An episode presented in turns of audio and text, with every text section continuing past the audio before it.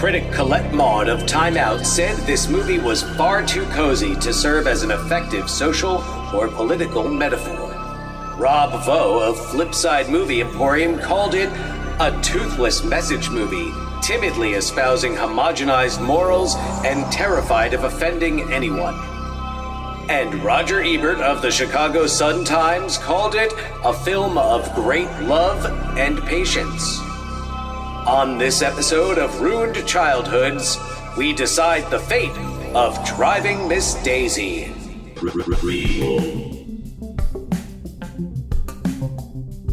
Sequel. Re re reboot. Which one will it be? It's the Ruined Childhood podcast. Greetings, Starfighters. Hi, Starfighters. It's time to climb onto the galactic starship that takes us into the universe of film and cinema and reboots and remakes and sequels and prequels and from cult classics to Academy Award winners. Yeah. We're Yeah. talking about an Academy Award, controversial Academy Award winner. Oh my goodness. Um, a movie that is so controversial for the Academy Award that it has its own Wikipedia section, Academy Awards controversy. yeah, we're clearly going to be getting to that. Um, But first, you you started on a real Last Starfighter mode with the greeting Starfighters and the starship. Do you know the news? Ooh, What? your face, your face every time turned. I, I'm sorry, because every time I hear "Do you know the news?" I look outside to see if everything is just fucking on fire. The new well, why would I say that uh, coming off of you talking about or referencing the last Starfighter?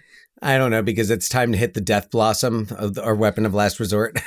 So according to Slash Film, Jonathan Betuel, who co-wrote the original film, do you, have you heard any of this? Um, I mean, uh, keep going. I just I I follow one of the screenwriters. Who's, Okay. So there is a recent Last Starfighter sequel update and explained that he's still working on a follow-up film with Rogue One, a Star Wars story writer Gary Whitta. And finally, after years of trying to secure the rights, and this is a quote, it looks like we'll be making the deal to get it going. Looks like we'll be making the deal. Um, Gary's a gifted collaborator. We'll be writing the script together, but it's taken a long time. I had to go through the process that took years to recapture the rights, but that was recently completed. And although nothing is ever clear sailing, it looks like we'll have a really good opportunity now. So I'm really looking forward to taking it up. Um, so he waved away rumors that the project could be a TV series and instead doubled down on the fact that it will be a movie with all the bells and whistles. And it won't presuppose that you've seen the original film. There'll be references here and there, but it'll still carry, but it'll carry the saga forward. As for story details, he explained that the leads are now parents and time has passed. It's not a remake, it's going to continue the story.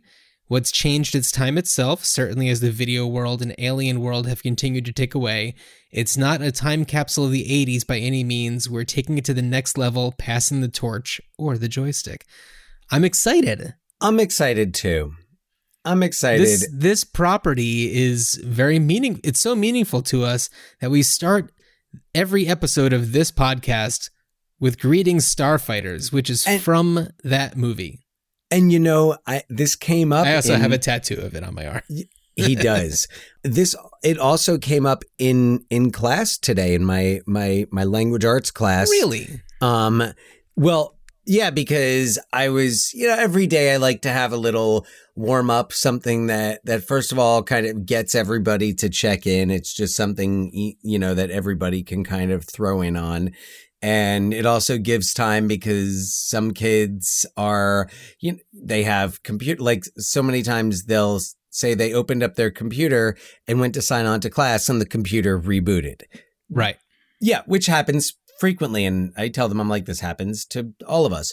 So my like entry task today was for students to type or paste like an image or GIF of their, their favorite greeting, their favorite, the Okay. thing that they say to welcome people, to make them feel welcome, or perhaps what they like said to them. Mm-hmm. Okay. And I explained that mine was greetings. but I said, I was like, and if I ever happen to say greetings, starfighters, Yeah. this is why. And I had one kid in the three classes that I talked to. I had one kid who was like, I know what that's from. Oh, great. And I was like, that's hey, one more than I would expect. I said, I don't have favorite students, but I guess I do now. so uh, you mentioned, um, you know, finding gifts to be passed around, and I recently tweeted that uh, Dan, you're. It's probably been a while, but were you a Sesame Street watcher when Gonger appeared on the show? Gonger, who appears with Cookie Monster in the Monster Foodies segment. No, I think Gong- Gonger, I've seen Gonger. Um, Okay, I've here's the seen deal. the ca- I'm familiar with the character, yes. Here's the deal. I am always skeptical of new characters. Gonger is a grand slam home run winner. Gonger is insane, is such a great counterpart to Cookie Monster, and I just I love Gonger so much. And I had tweeted that I would pay top dollar for a gif of uh, Gonger when he says his like signature line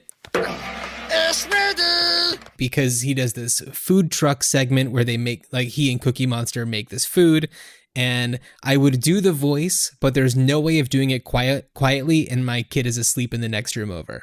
And I know that if she heard Gonger right now she would go bananas. So I of course I get a tweet response with a gif of Gonger kind of going crazy. Didn't realize at first. Turns out that it was actually Warrick Brownlow Pike, the puppeteer and voice of Gonger, who sent it to me. so, and he's been sending more and more and more gifts, just being like, "That let me know if you've had enough." And I'm just like, "Keep them coming, man!" And uh, yeah, love Gonger. Big shout out to Warrick Brownlow Pike. You're welcome on the show anytime. You're probably not listening to this, but you will be getting a tweet. Maybe if we do a uh, a Sesame Street or Muppet movie, because he was also part of the Dark Crystal series. Who's a puppeteer uh, with that? Yeah. So Well, and who knows, John? We may someday cover the the first movie that you saw on the big screen. right, follow that bird. Follow that bird. yeah. Which I I hope that that and and if if it so happens, and I say this also because movie theaters are reopening in Seattle this weekend. Not that I will be going to one, Mm. but I also share this because I I was there for that, and then also the last, perhaps the last movie that uh that at least I know I may see in a movie theater for quite some time, 1917. right. Yeah. Yeah, That was a lot of Which- fun. I was thinking about today. I was Alamo like, Draft House in Austin. Yeah, I was thinking about. it. I was like, you know what? If if I if I don't see a movie in, in the theaters again, and that's the last one, like, Pretty great. Pretty great way to go out. Yeah. Uh, I mean, unless you were in 1917, not a good way to go out.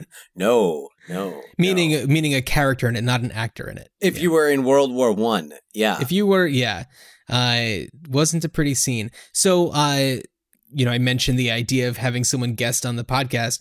Uh, one of our past guests, Millie De Chirico, uh, is starting a new podcast with Danielle Henderson called "I Saw What You Did." Uh, they program a double feature of their favorite movies with a different wild theme every week. I'm very excited for it. Uh, Oh, yeah. This is not a, a sponsored plug. I am just legit excited because Millie is hilarious. If you listen to our episode on the cutting edge, you will agree with us because she is just so funny and you know so smart and she knows her shit she's a programmer at turner classic movies and tcm underground and and she's yeah. passionate about what she does. She does like she loves. Yeah, I I had a Very- blast talking to Millie. very much so uh dan i'm just kind of rattling down my list because things are kind of segueing into each other but do you have any news bits or we'll, we'll get into one more things in a minute no news bits I don't. No. Do you have any one more things? And this would be talking about, oh my God, what was the last one even? trading Uh, places? trading places. Um, oh, I, trading places is going to come up later on in this. No, Yeah. it's going to come up on the next episode. Spoiler. I, You'll see. Well, that's a spoiler for me. I, you'll um, see. You'll you'll know. You'll Oh, know. Okay. When you watch all it. right. I, you know, I don't, have anything right now. Um, I feel like er, at some point earlier in the week, there was something that that struck me. Oh, I think it was kind of like a connecting point to this. That it's at a certain point during the week, I was like, we're getting the cocoon alums like one after the other Yeah, that's right. here.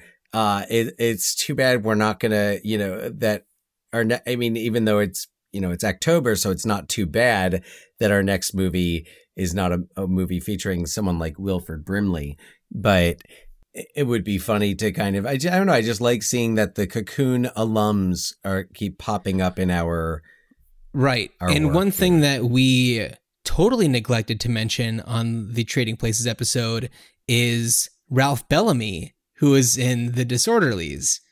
oh yes, thank you. You looked There very was- confused. You're the one that brought it up to me. Yeah, uh, you have to understand. You do understand. So, It's a yeah. so week. Ralph Bellamy, who played which Duke brother did he play? Mortimer.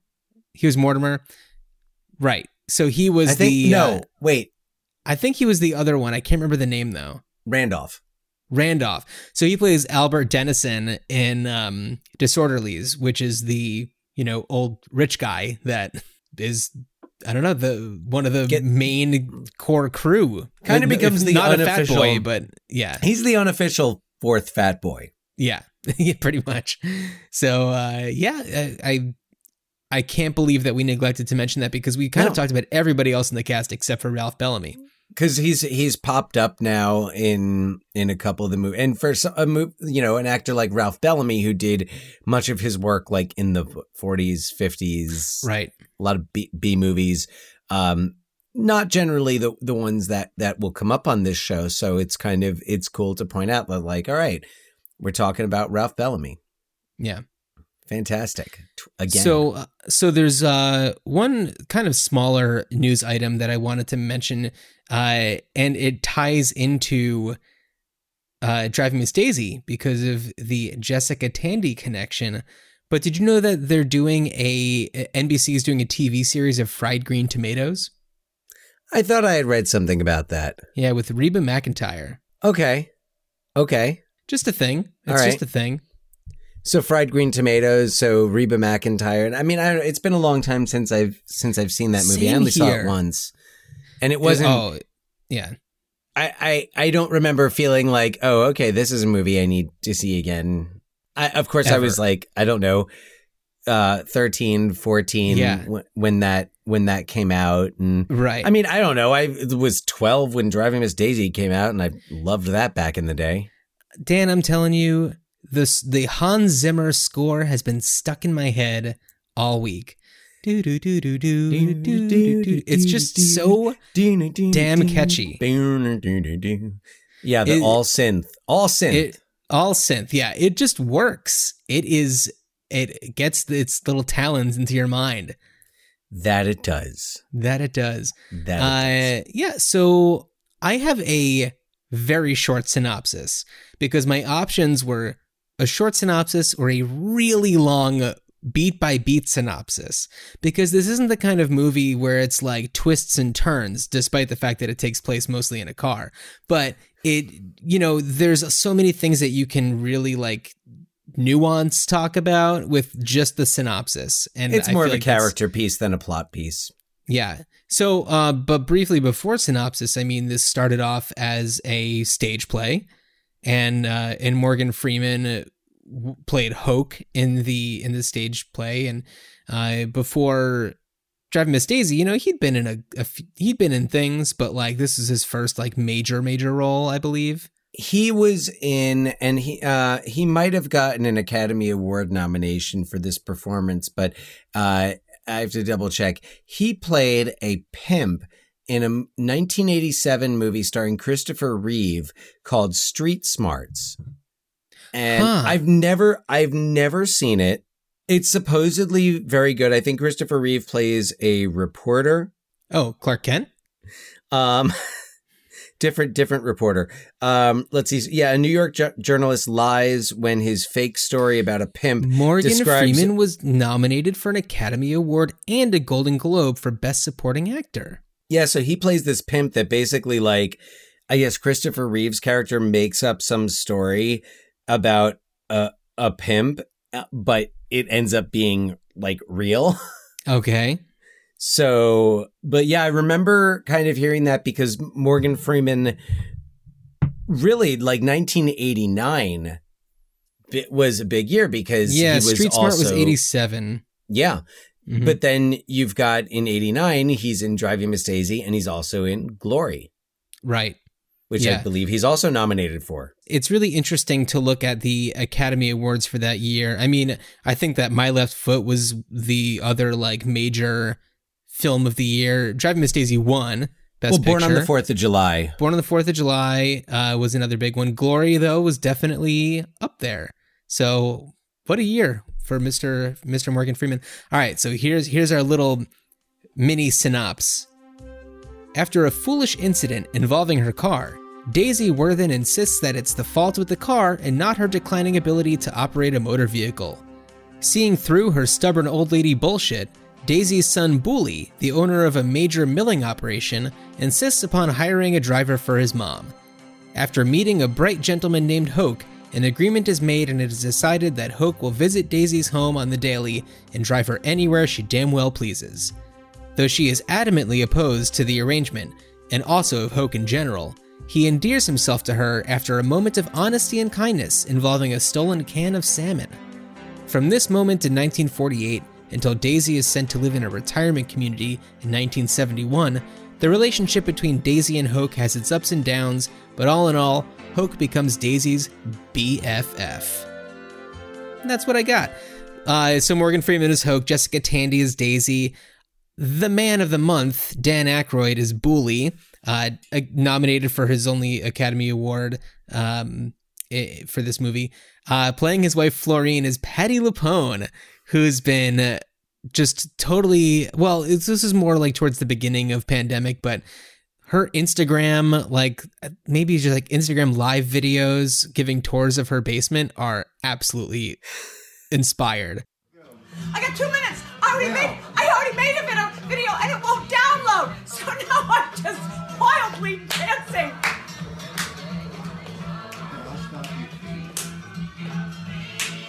I got a really great one, but I can't send it. I, I showed you a whole bunch of shit, but.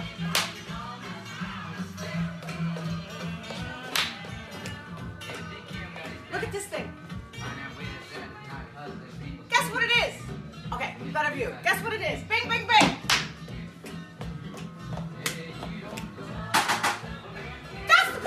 The machine. Want to see it? Oh my God! Here we go. It's my ball. No, it's not. Hey, oh shit! Fuck this shit. Okay, well, you know what? I got six seconds to play the next game.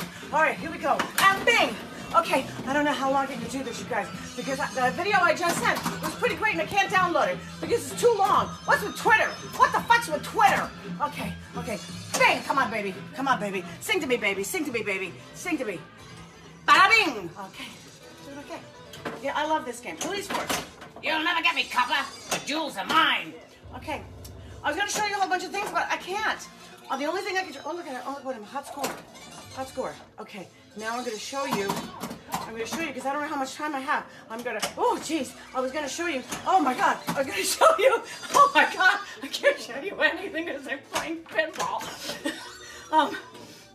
Okay. Never mind. Okay.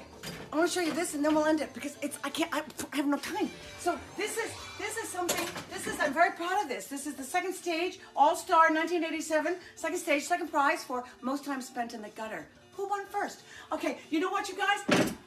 I have so much to show you. These are cassettes. These are cassettes. Hmm. Cassettes. Um. Okay, I gotta stop. Bye. Um, and Esther Rolle is Idella. Um, those are kind of the core, the core crew.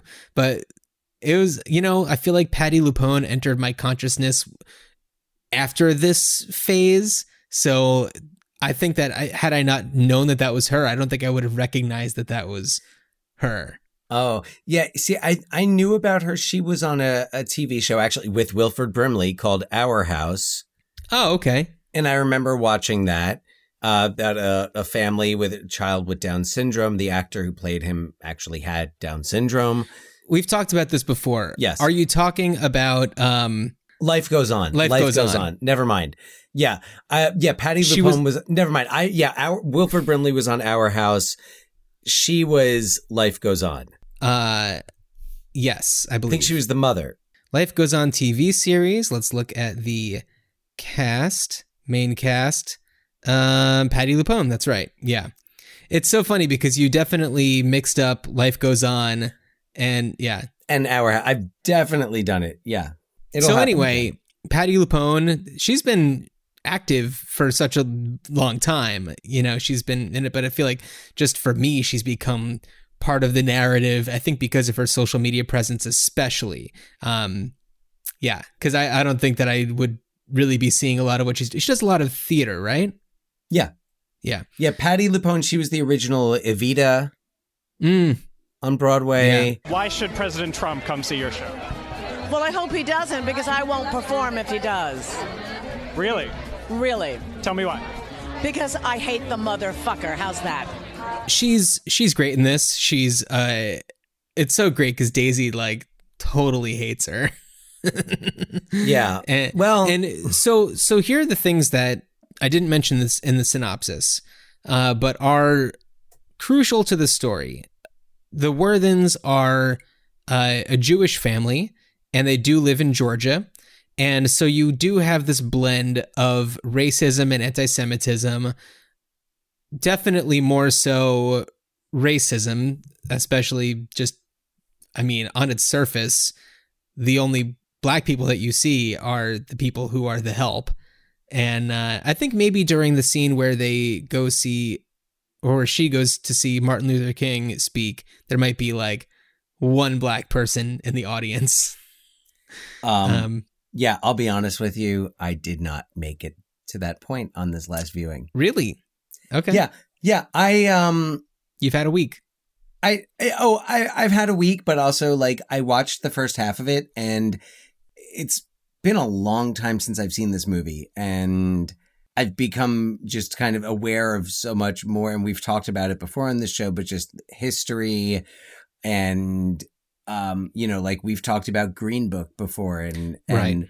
And why, like, Green Book isn't really, you know, it might be a movie about about race relations, but it's not really it's not doing or saying anything i was just i couldn't watch this movie because everything morgan for every yes yes every Oh, and right. and he's just always and and i was thinking to myself i was like I just want to have one. I just want to. I, I just want to see. Like he kind of jokes with the guys in who are like you know working in her house Yeah. a little bit, but he's oh yeah she should. And I'm just like man, I just want him to be like she is a fucking bitch. Yeah. Like, yeah. I, I, ju- I- just want to be like, if she, I, she, he's like, if I, I can't keep this up much longer. Like, I want, I really just wanted that moment where, where Hoke is just like, it is exhausting to do all that yes, um, right. bullshit Yeah. all day.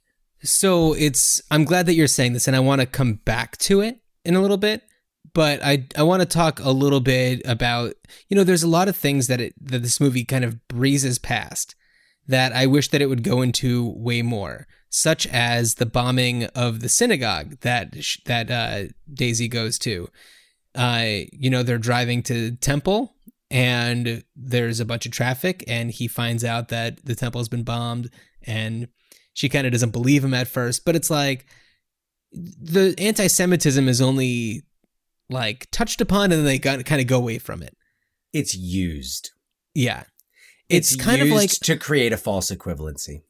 Yes. Mm-hmm. I agree with you completely. I see the thing is like I want to talk about all the problems that I have with this, but uh I'm trying to just like think if there's things that I want to cover. Like there's so there's a whole thing about how Bully and Florine, you know, they have like a Christmas party and it's all to kind of make nice with all of the people that Bully, you know, is supposed to keep happy you know because he is a businessman. He owns this milling company. Uh same similarly with when they're uh, going to Mar- see martin luther king speak he says that he can't go because what if x person sees him then they're gonna stop doing business with him if they see that he's sympathizing like you know t- playing sides. And uh you know those are these things where it's like i'd love to see this type of thing developed more The Christmas party, that idea So there was something that in watching the movie this time around, first time since and and look, I watched the, for a like kid in in his teens, I watched Driving Miss Daisy way too much. You weren't like the regular boys. No, I wasn't because I like tape drive. I got excited when Driving Miss Daisy came out on VHS, and I was like, "Oh, great!" Because I was just like, "Oh, one Best Picture," and I can see this, and I watched Yeah. it, and it was like, and when you're a Jewish kid and you see someone who's Jewish on screen, and you're, like, "Oh yeah, no, I totally." Which is why we love School Ties so much. Oh God, fucking school ties. But School Ties is badass. yeah, no, it's uh, please. School School Ties was not even nominated for Best Picture. And School Ties goes there oh, in in, yeah, in well, ways School that Ties. Daisy doesn't. School Ties is not a coward.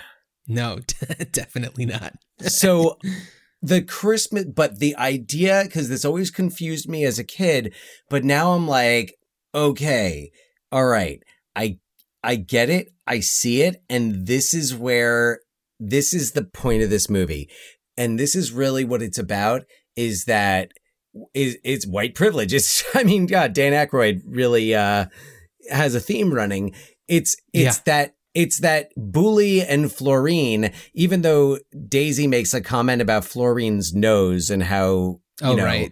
yeah, no She's one not would going to fool anybody. Yeah. Right. Exactly.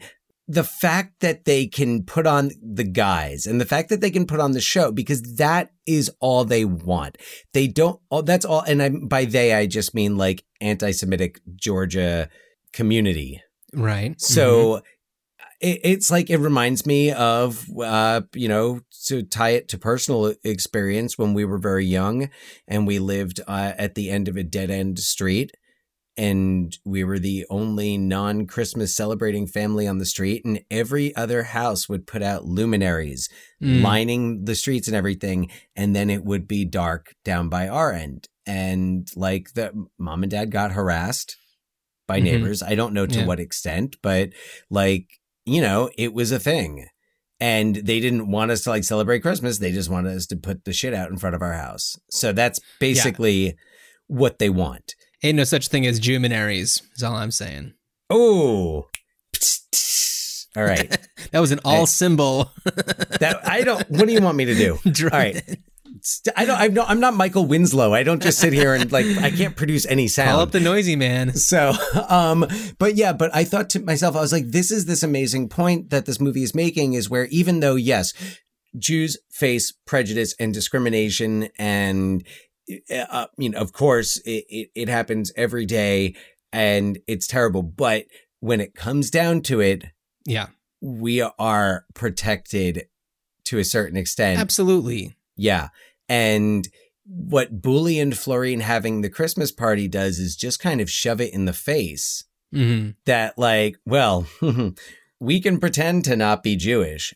You can't pretend to not be black. Right, absolutely. Which that is Yeah. white privilege, basically. I mean, Yeah, Yeah. and this is this is one of those things that driving Miss Daisy just kind of like zips past, and you know, and it's like got to get to the next era.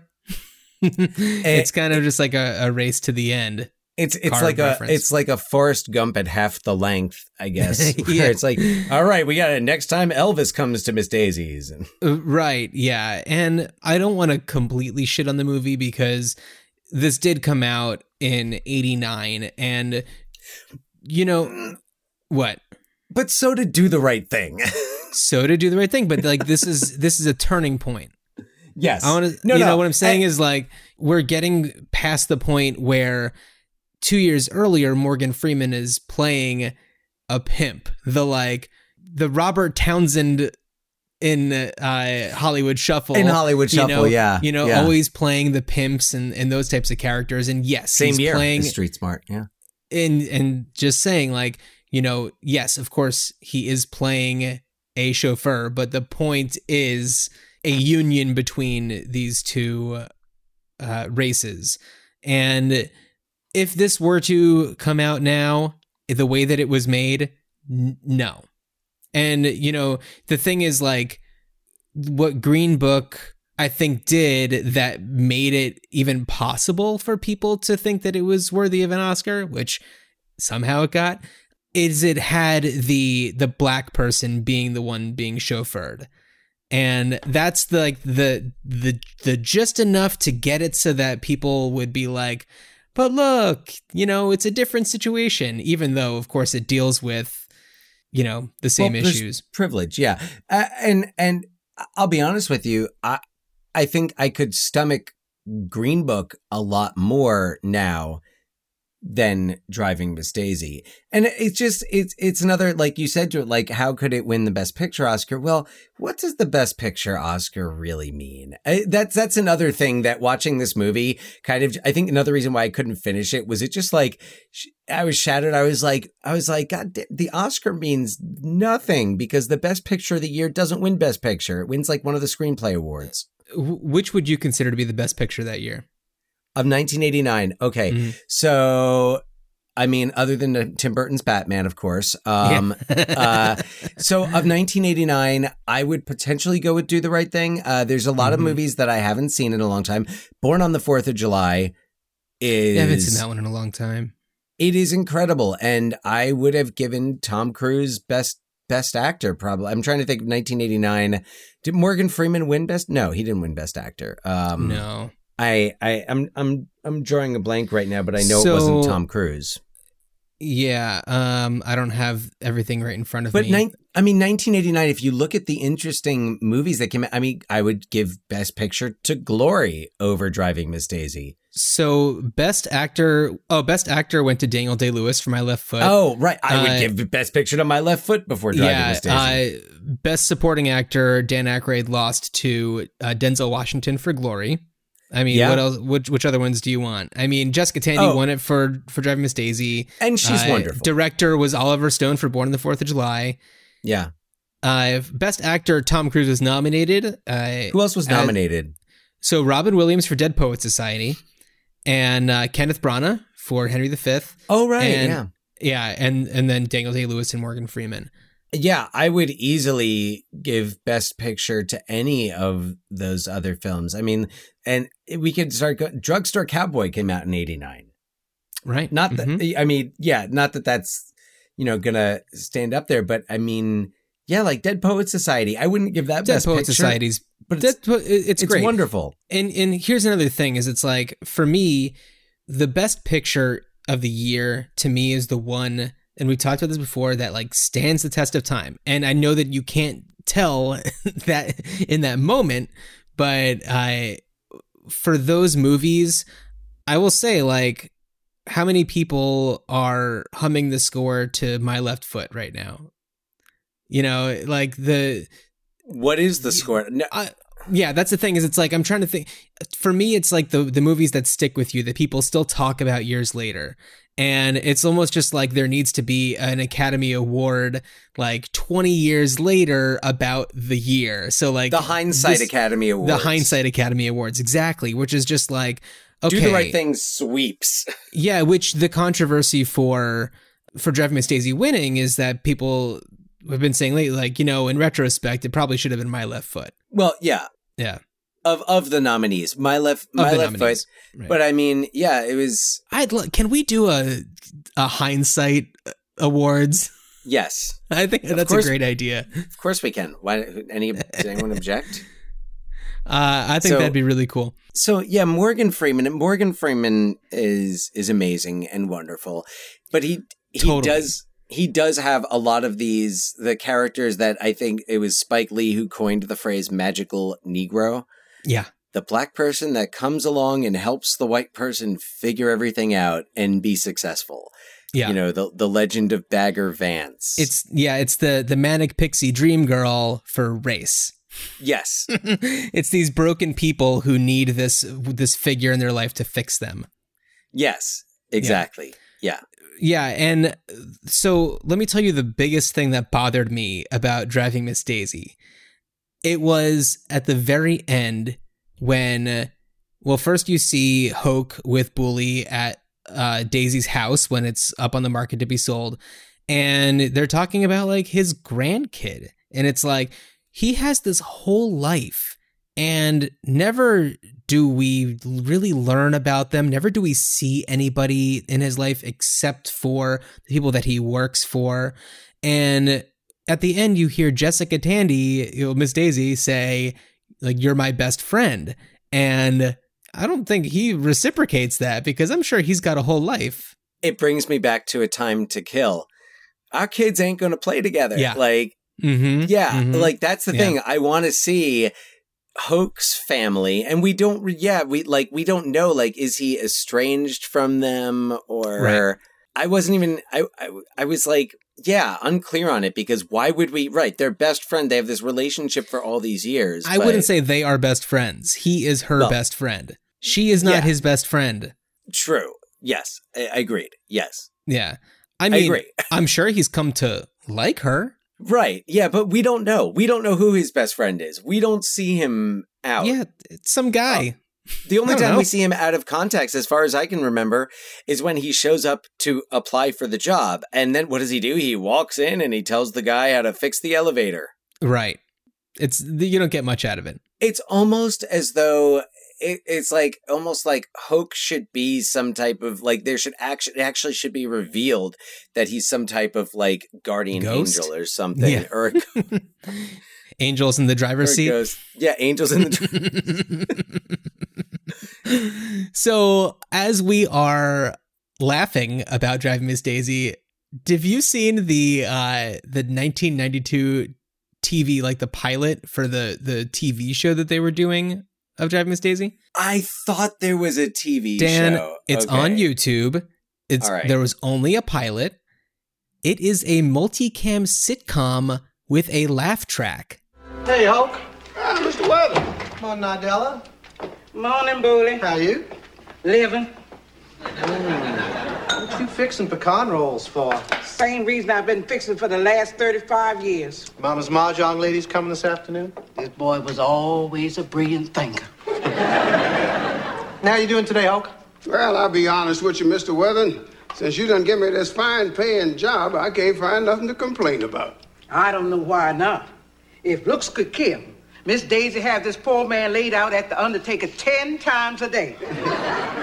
Oh, she don't mean nothing. She's just still getting used to having me drive her around. Mm. Good thing murder's still a crime in the state of Georgia. Your jaw is dropped. You're looking at me wide eyed in disbelief, and that is 'Cause I the wanna go proper watch it. response. I want to watch it, right is now. Absolute. This is what I wrote in my notes. Absolute garbage. It is I, I can't believe it. I was thinking about it. I was thinking about that earlier because as I was just kind of, you know, getting ready and doing some things, I was like, wait a second, I could swear there was a uh, a, a TV series. Am I remembering this correctly? Like who was in it? Uh, but yeah, I never, I never followed up on that. Robert uh, Gulami. I don't know if I'm saying that. Robert Guillaume. Sorry. Robert Guillaume. Yeah, and I know he's been in a ton of stuff. Uh, so he played Hoke. Uh, Joan Plowright, who the only thing I know her from was the like '90s Dennis the Menace movie. She was Mrs. Wilson, so she plays. Oh, no, uh, she's Daisy. also yeah, Joan Joan Plowright. Yeah, she's been in a lot. Yeah. Um, so when this yeah, was when this was about to come out, there was a, a huge uproar from a lot of uh, I don't know community organizations that were just like, uh, "This is in real bad taste." Like they read the script and they were just like. This is bad. This should not be made. You sh- absolutely need to not do this. Like, do not air this. And they aired the pilot. I watched the, the one on YouTube that I watched was like, and coming up next, the Golden Girls move into the Golden Palace, like that type of thing. So it's, and it has that feel to it. You know, of course, there's like the serious moments where like one of her mahjong buddies like says something really racist and you know, there's kind of like the ooh, like I don't think that they actually play that sound effect, but it's almost like they would have. Adela certainly hasn't lost her touch. I gain five pounds every time we play here. Really? Mm. Well, you're a fine looking lady, so you just feel free to load up your plate much as you like. Oh, is anybody going to hear Eleanor Roosevelt at the auditorium? Knows the old Eleanor Rosie.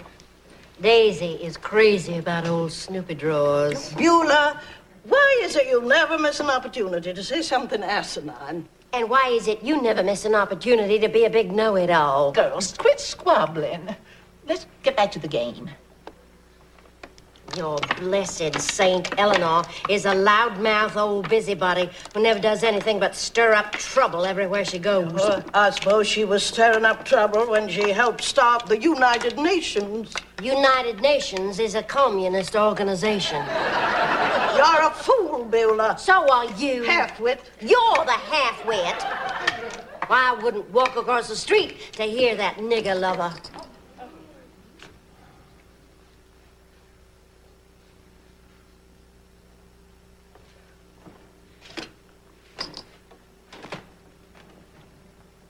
I think the game is over for today. Oh, honestly, I certainly didn't mean anything. I'm not interested terrible. in what you meant. It's what you said that bothers me. I won't have that kind of filth in my house, even when it's born out of pure stupidity. And I will not be insulted like that. Come on, Clemmy, let's go. Hoke and I will be glad to drive the girls home, won't we, Hoke? Yes, ma'am. We sure will. So you can just go on by yourself. Oh, and Beulah, you are right about one thing. You should definitely stay away from the pecan rolls.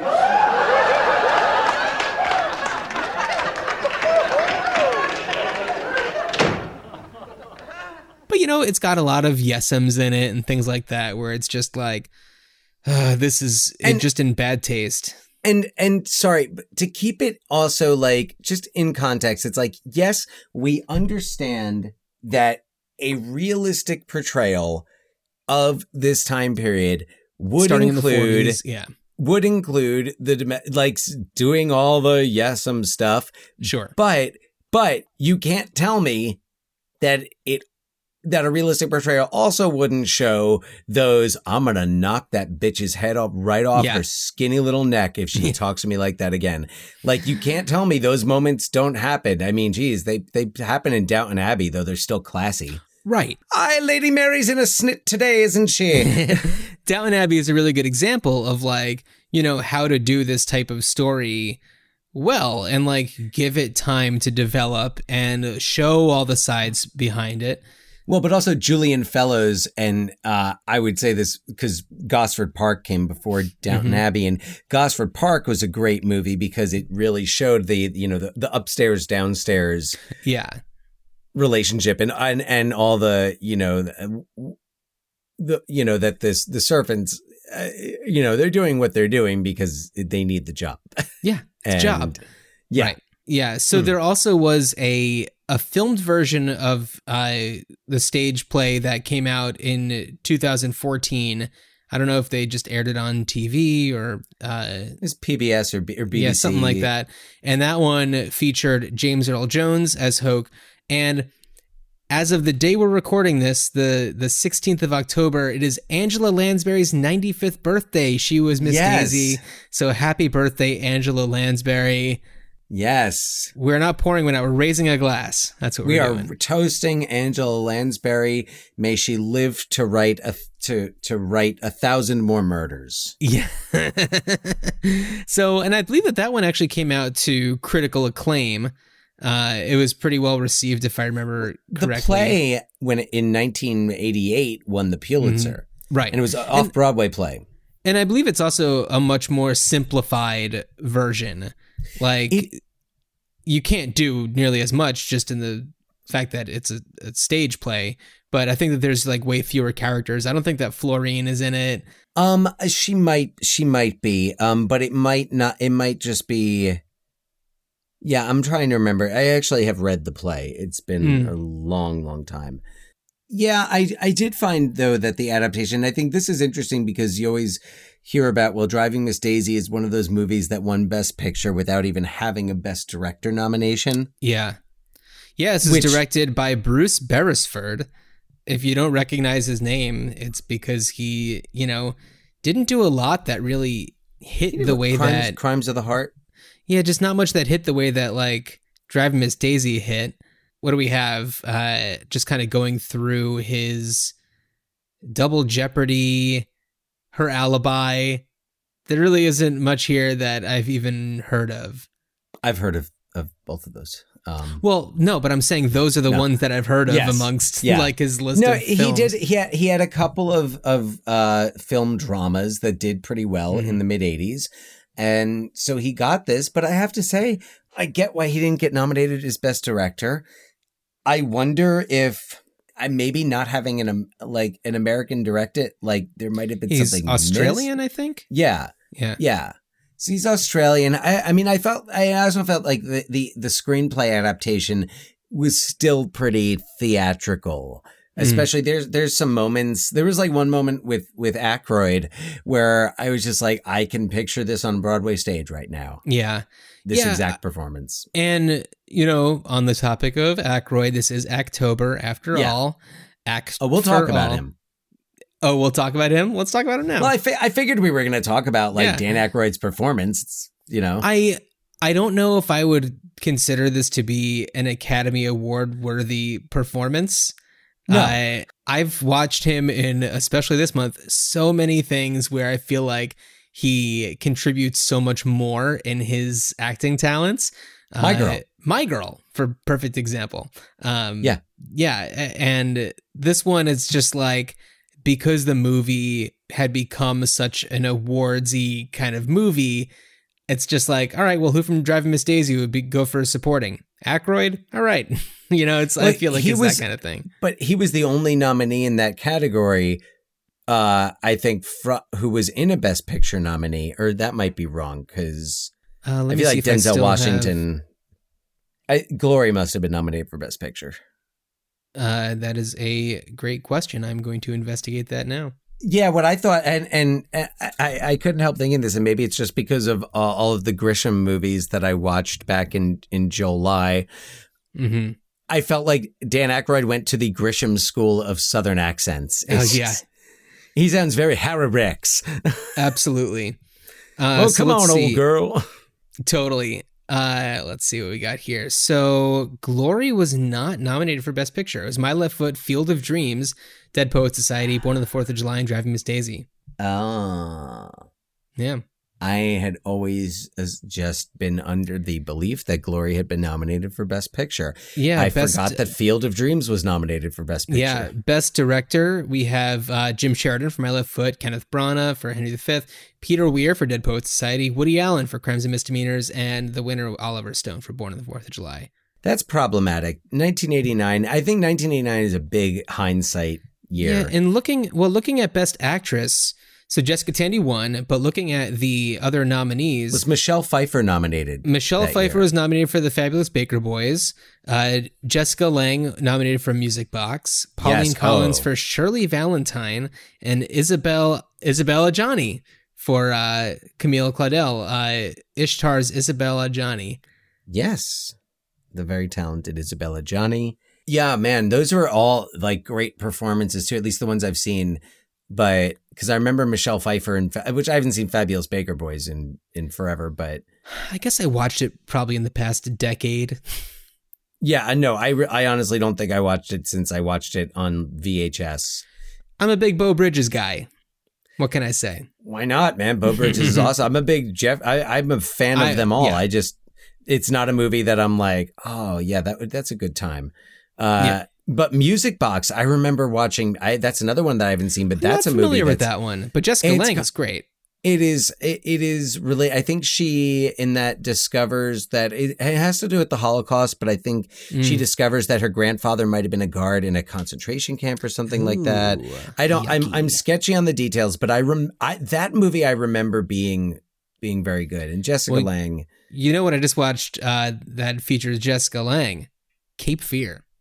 I knew you were going to say Cape Fear. Did you? I was hoping. I was. I was about to say it. I was about. To, oh, Cape Fear, because I do. Lo- I love me some Cape Fear. I just watched it the other night. Uh, it just kind of presented itself to me on one of the streaming platforms, and I was like, haven't watched this in forever. And uh, man, it's good. It is so good. I I watch that one. I would say every few years when I'm in the mood for like a good thriller that is, uh, you know, it's violent. It, it's, uh, you know, it's scary, but it's a little bit more just like you're just like, in Well- like stunned and and uh, yeah. But the, the acting is is great, and it's a wonderful idea of, of Juliette how Lewis. just amazing use of of of ringing telephones. And speaking of people going to the uh, the the John Grisham, Joel Schumacher School of Southern accents, Robert De Niro's accent, Chef's Kiss. oh, it's it, so wonderful, so so wonderful. uh, yeah. speaking anyway. of other movies that i i watched uh this past week i also decided in in the spirit of october i watched coneheads because we had talked about it and i feel like that movie actually is a more important watch right now than a movie like driving miss daisy because I didn't even real realize it, but it's all about the INS. Like the villain is the INS trying to track him down the entire time. And watching Michael McKean and David Spade from INS doing all of the other things that they're doing to try to, uh, like setting up border, like explosive border walls and like things like that, where it's just like, holy shit. Like under this current and hopefully not for too much longer administration, like Michael McKean's character would be uh, in the cabinet for sure. At least for for you know I don't know a week, A few months until he gets uh, yeah. indicted. Three Uh, the other, yeah, right. Another movie that I watched actually last night because I was in the Morgan Freeman mode was Seven, and I noticed Morgan Freeman in Seven, his apartment has the same kitchen floor as uh, Daisy Werthan's kitchen floor. I know it's a very typical pattern, the like black and white check pattern.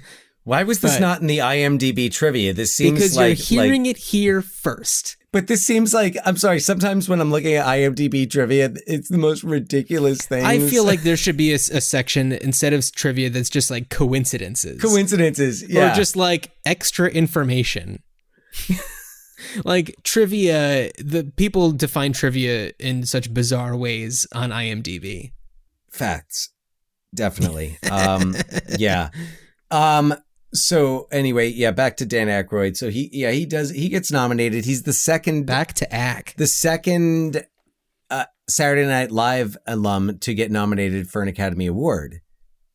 Only a year Oh. after Joan Cusack of Grosse Pointe Blank Ah, gets Johnny. nominated for Working Girl. Right. Yeah. Right. So, but Dan Aykroyd getting his his nomination, 1989, is a big year for the Ack Man. Ghostbusters The 2. Ack Man. Yeah. yeah. Uh, Ghostbusters 2, everyone will say what they will. I find it very enjoyable. It was a Uh, huge hit. I mean, like regardless Well, of I mean, it's a fun movie. It's not the first it's it's it's not the No. original, but like No, it's I, I don't know if we're ever time. to do a Ghostbusters episode, but you know, it's it was coming off the heels of the Ghostbusters, the real Ghostbusters animated series and the popularity of that. So Yeah. all of the characters have a more cartoonish quality. They actually make Janine look more like the character in the cartoon, uh, in her hair and I believe glasses. and, Slimer is is like working with them. yeah, well, not as not as Uh, much, But they Uh, they hint they they kind of hint at it a little bit. it's yeah, it's truly bizarre, and uh, it's it's a wonderful a wonderful. But they film. introduced some Peter great MacNicol's so good, Right, Yeah, Janosz, Janosz. V- like Vigo. Vigo is a villain that has stood the test of time. Absolutely, you see the the the painting of Vigo gets spread around online all the time, Mm-hmm. and it's Mhm. just like. 19 you know it's like if we're talking about movies that stand the test of time ghostbusters 2 definitely more so than i don't know glory Uh, Driving My left Daisy? foot.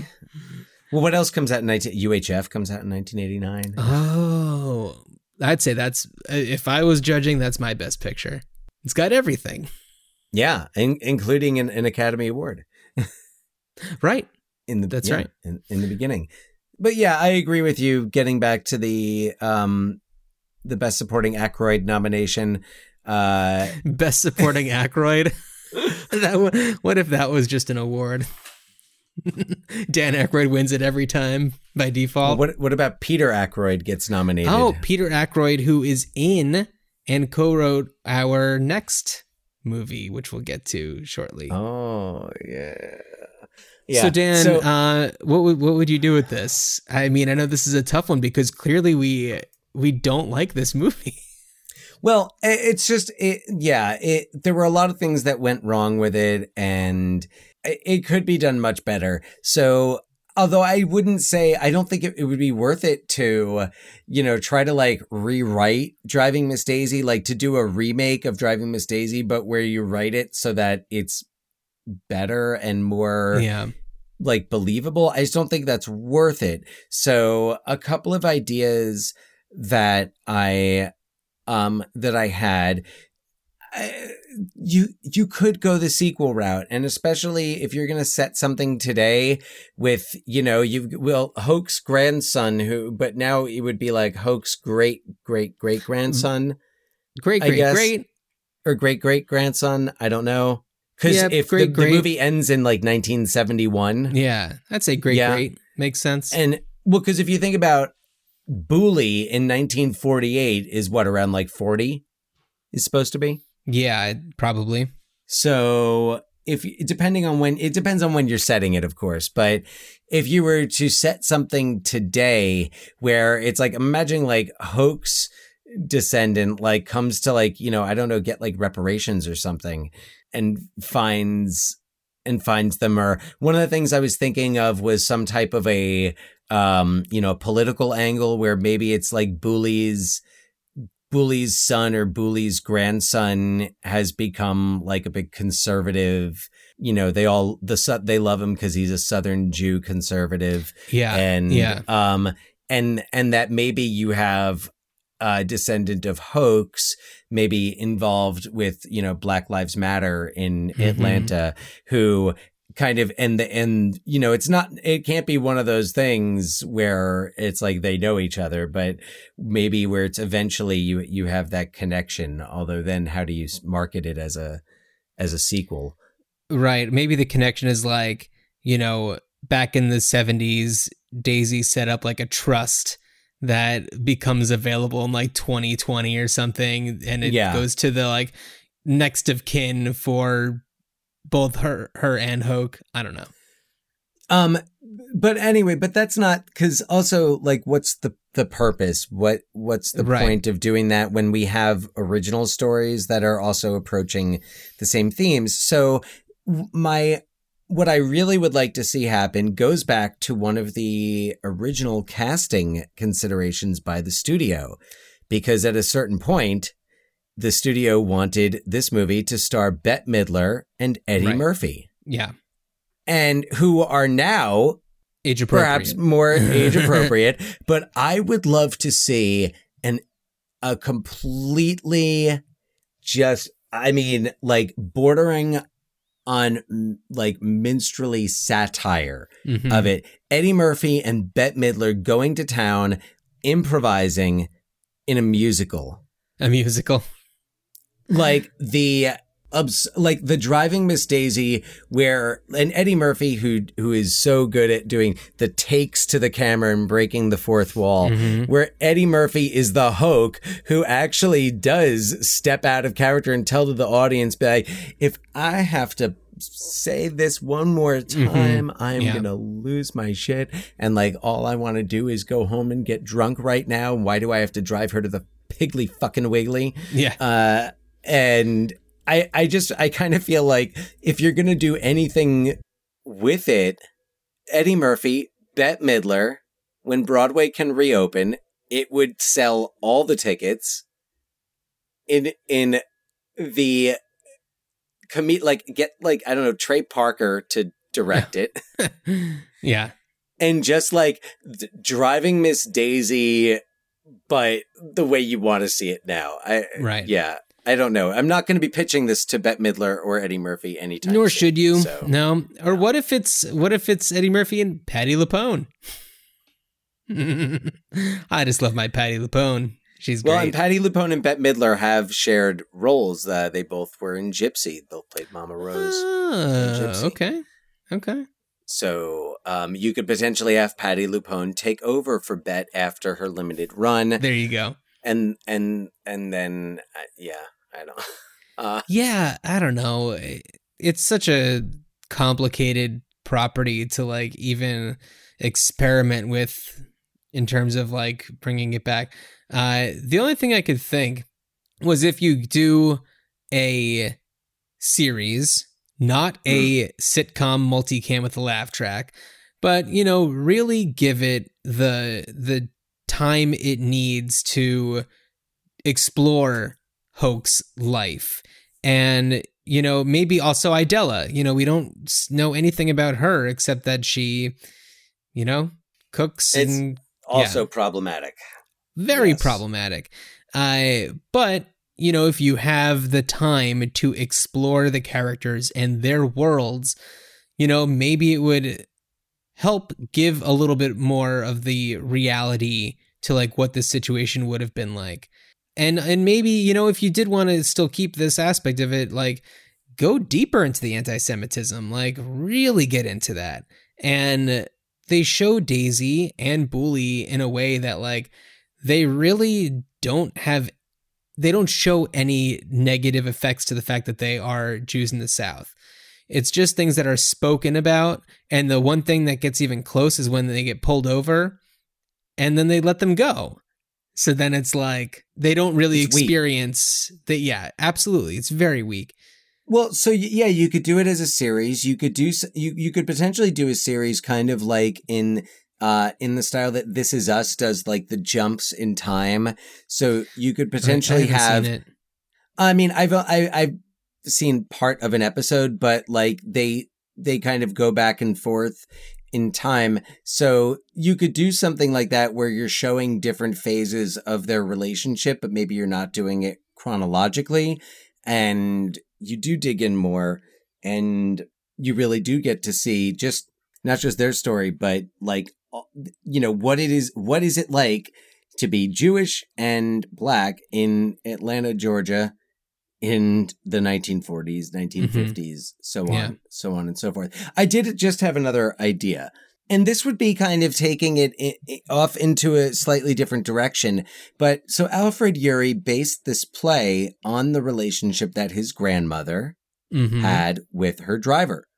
And it- it's based on that. So I'm thinking, what if the driver of that, like the, the, a descendant of the driver, the real person, maybe you you have a, a movie you have a story set in you know 1990 1991 where he's like my family isn't seeing any of the money from this movie so like Yeah. you you used my you, you made my you know whatever you made my grandfather look like uh step and fetch it Yeah. uh what where's you exploited that you got a pulitzer prize this movie got an oscar so uh, like uh, actually someone coming to for alfred Uhry and to like to either sue alfred Uhry or to just like contact him and be like you haven't con- you haven't actually reached out to our family you Right. just wrote this story that you remembered like my grandfather hated your grandmother Yeah. it drove him crazy. It would almost be like the rumor has it for driving Miss Daisy. Yes, honestly, like that's kind of what I was thinking was like a rumor has it, but you know, good. Um, but also dramatic, like hey, Mark Ruffalo's great. dramatic. Uh, Yes, there's nothing against the people involved with rumor. I mean, Rob Reiner directed. I love Rob Reiner. I'm just but, messing know, around. It's it's fine. a- okay. Um, so just in case, you know, I don't want Rob to think any less of me. Uh, I certainly don't think any less of him. he listens. Of course. Yeah. So yeah, th- um, but I mean, really, is there a need? Is anyone clamoring for this? No. No, uh, there there's a couple of things that I I wanted to mention before we wrap up. One is that this movie won the Academy Award for Best Makeup. It spans decades. Clearly, you have Dan Aykroyd aging quite a bit. Jessica Tandy, they age her quite a bit. I gotta say, Morgan Freeman, they don't do too much. And I don't want to adopt another culture's, uh, you know, phraseology, but black don't crack. And Morgan Freeman's character, like he, you know, he his his posture is a little different, but that's all Morgan Freeman, baby. Yeah, no, it, it it's it's in the performance, but yeah, I, I did think the makeup like was done pretty was done pretty well. I don't I don't have a dog in that fight. Who would I've given the makeup to? Batman. uh, now I'm curious to see what the other uh, nominees were. I it, like no one is no one in history has ever looked this up. Uh, Adventures of Baron Munchausen and uh, Dad. Oh, with Jack Lemmon and Ted Danson. Yeah, that's right. What's funny is I just saw the like I don't know, I think it's streaming somewhere and it just popped up like yesterday for me. Weird. I don't know. I think for best make for makeup, uh, Baron Munchausen. I would say probably. Mm-hmm. In terms Yeah. of the visuals, yeah. Yeah, and uh, uh, one other thing is, uh, and I'm not going to to name names. I, want to respect the anonymity, but uh, what would go into the actual trivia? You know, we do know uh, one person who owns one of the Driving Miss Daisy cars. That's yes, that's true. Yeah, I don't know do know which someone who- car. Do you know which car? I want. I I want to say it's like the first. the one. first with the like Hudson. Yeah. Yeah, I I don't know. Maybe not. Maybe not. But I Yeah. think that's the one. But yeah, that's just a little stupid thing. But I want to go back to the makeup thing really quickly because one movie that I think does uh, a, a much better job with makeup, especially with Dan Aykroyd's makeup, is the movie that we're going to be talking about on our next episode. Oh my, yes, prosthetics abound. So, uh anything else to add before we uh Nothing. Fuck wrap this it up? movie. Okay. So, talk about I was so nervous childhood. because I know that this was like your like favorite movie when you were 12. But like it was not my favorite movie, but I did like it a lot. I enjoyed I was it. nervous that like I was gonna be like holding back because you cared for this movie, but Oh, learning no. that Oh, your was- views have changed is uh I was so like I, I kept being like, no, I can't tell John that I only watched half the movie until we're actually recording. so I just say I turned that shit off. I couldn't No, watch Morgan Freeman do another you- yes'em. you did the right thing. I oh shit yeah, I threw a trash can through the window of that pizza parlor. um so Radio Raheem. Uh, Next episode. Yeah, next episode. For our final episode of October, we are going to look at Dan Aykroyd's, uh, as far as I know, one and only Yeah, first and last. First and last project as a director, the 1991 comedy. Cult classic Cult- comedy cult- thrillamedy if you want to go for the arachnophobia uh portmanteau. It's been a long time. Oh yeah, the Thrillamedy. Yes, that's right. Arachnophobia did co- coin that. But we're talking about nothing but trouble. We've got we've got Mr. Aykroyd, John Candy, Chevy Chase, Demi Moore, Taylor Uh, Negron. You've got so you've got you're right. You've got John Candy. You've got John Candy. You have Dan Aykroyd. You have Dan Aykroyd. You have Chevy Chase, Demi Moore, Taylor Negron. Uh, amazing. was this You where have- Dan, was was this where Eddie Murphy learned how to do like you know just oh throw a shitload of prosthetics and play five characters? Yeah, right.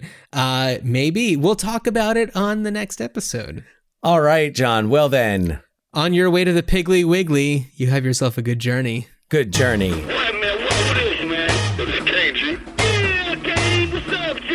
Yo, man, me and Ice Cube got this movie episode in effect. You with it? Yeah, man. Yo, man, go to movies, man. You with it, man? Come on, out the shower. Let's go, man. Burn, Hollywood, burn. I smell a riot going on. First the guilty, now they're gone. Yeah, I'll check out a movie, but it'll take a black one to move me. Get me the hell away from this TV. All the news and views are beneath me. So all I hear about is shots ringing out about gangs putting each other's head out. So I'd rather kick some slang out. All right, fellas, let's go hang out. Hollywood or would they not make us all look bad like I know things I'll never forget, yeah. So step and fetch this shit. For all the years we looked like clowns, the joke is over. Smell the smoke from all around.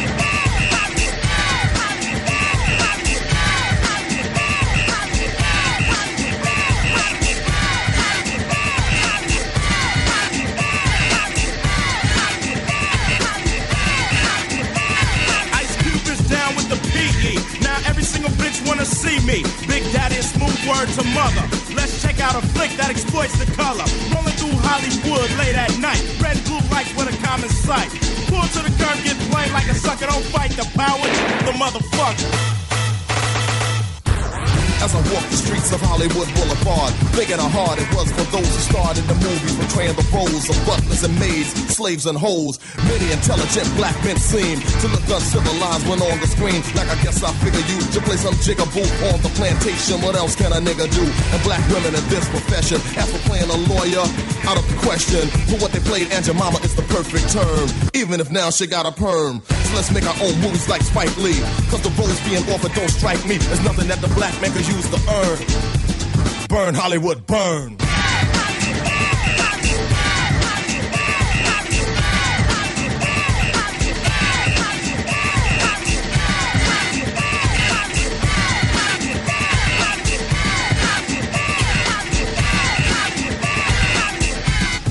Now, we're considering you for a part in our new production. How do you feel about playing a controversial Negro? Yeah, I'm with it. You mean somebody like Huey P. Newton, A. Brown, right? Well, it's a servant author that shuffles a little bit and sings. Yo, man, what? Burn Hollywood. Get down with the PE. Hollywood Boulevard Exploits the color. of many intelligent black men. I smell a ride going on. I smell a ride going on. I smell a ride going on. Fight the power. Get down with the PE. A controversial Negro. Controversial Negro. Yo, man, what?